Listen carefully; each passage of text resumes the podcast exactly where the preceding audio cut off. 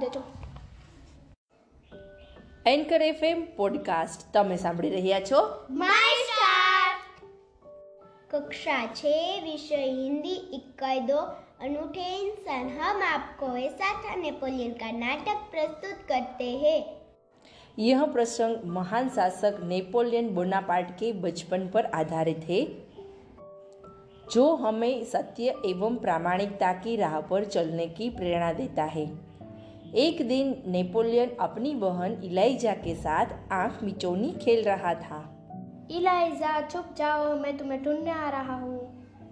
चलो चलो, जल्दी छिपिया अरे कहाँ गई इलाइजा? कहाँ छुपी है मेरी बहन? मैं यहाँ हूँ, मैं यहाँ हूँ, मैं यहाँ हूँ।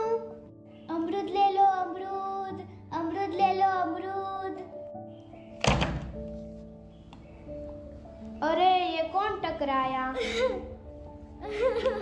मेरे सारे अमरूद किचन में गिर गए। अब मैं माँ को क्या जवाब दूँगी?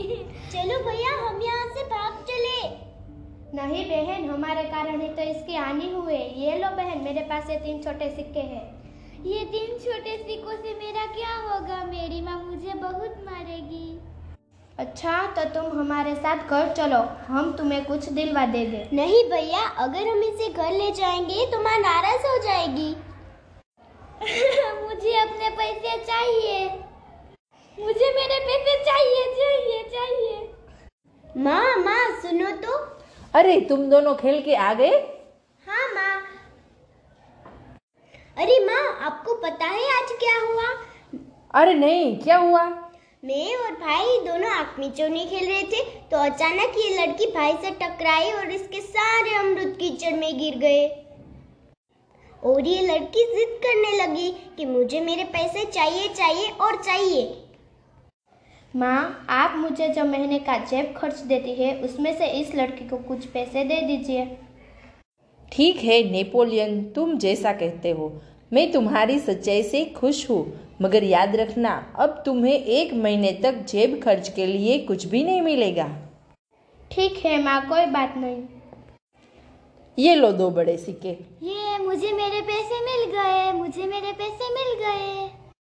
नेपोलियन को धक्का देने की सजा तो मिली परंतु सत्य के पथ पर चलने के कारण उसे यह सजा भुगतने में बहुत आनंद आया।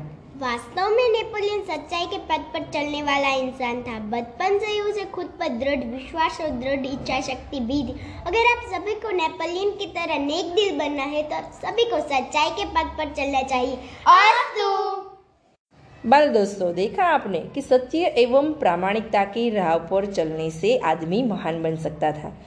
तो ये था हमारा आज का एपिसोड नेपोलियन के बारे में।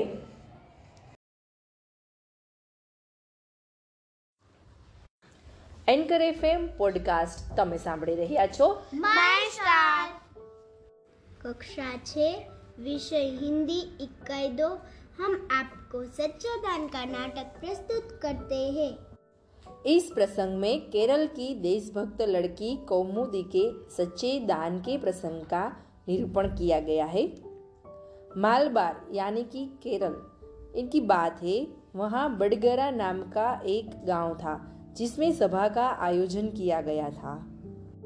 मैं गांधी जी मैं आप सभी बहनों से विनती करता हूँ कि आज़ादी के लिए धन इकट्ठा करना है तो आप सभी बहनों से जेवरों की भीख माँगता हूँ। गांधी जी को बहुत सी वस्तुएँ भेंट में मिली थी और गांधी जी उनको नीलाम कर रहे थे।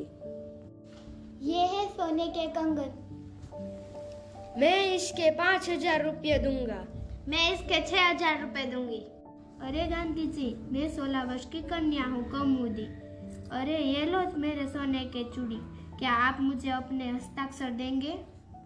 अरे पगली लड़की दोनों चूड़ियाँ देने की ज़रूरत नहीं है। एक ही चूड़ी लेकर मैं तुम्हें अपने हस्ताक्षर दे दूँगा। और ये लो मेरे गले का स्वर्ण हार तुमने अपने माता पिता से आज्ञा ले ली है ना? और ये रही मेरी रत्न जड़ित बूंदे। तुमने इन आभूषणों को देने के लिए अपने माता पिता से आज्ञा ले ली है ना? इसके पिता तो यही है ना। मान पत्रों की नीलामी में वही तो बोली लगाकर आपकी मदद कर रहे हैं। अरे कोमुदी तुम्हें यह तो मालूम होगा कि ये गहने दे देने के बाद तुम फिर नए गहने नहीं बनवा सकोगी। ठीक है ठीक है मुझे पता है मैं सोने के गहने फिर से नहीं बनवा सकूँगी। ये लो हस्ताक्षर, तुम्हारे इन आभूषणों की अपेक्षा तुम्हारा त्याग ही सच्चा आभूषण है। सच में, देश प्रेम से बढ़कर कुछ नहीं।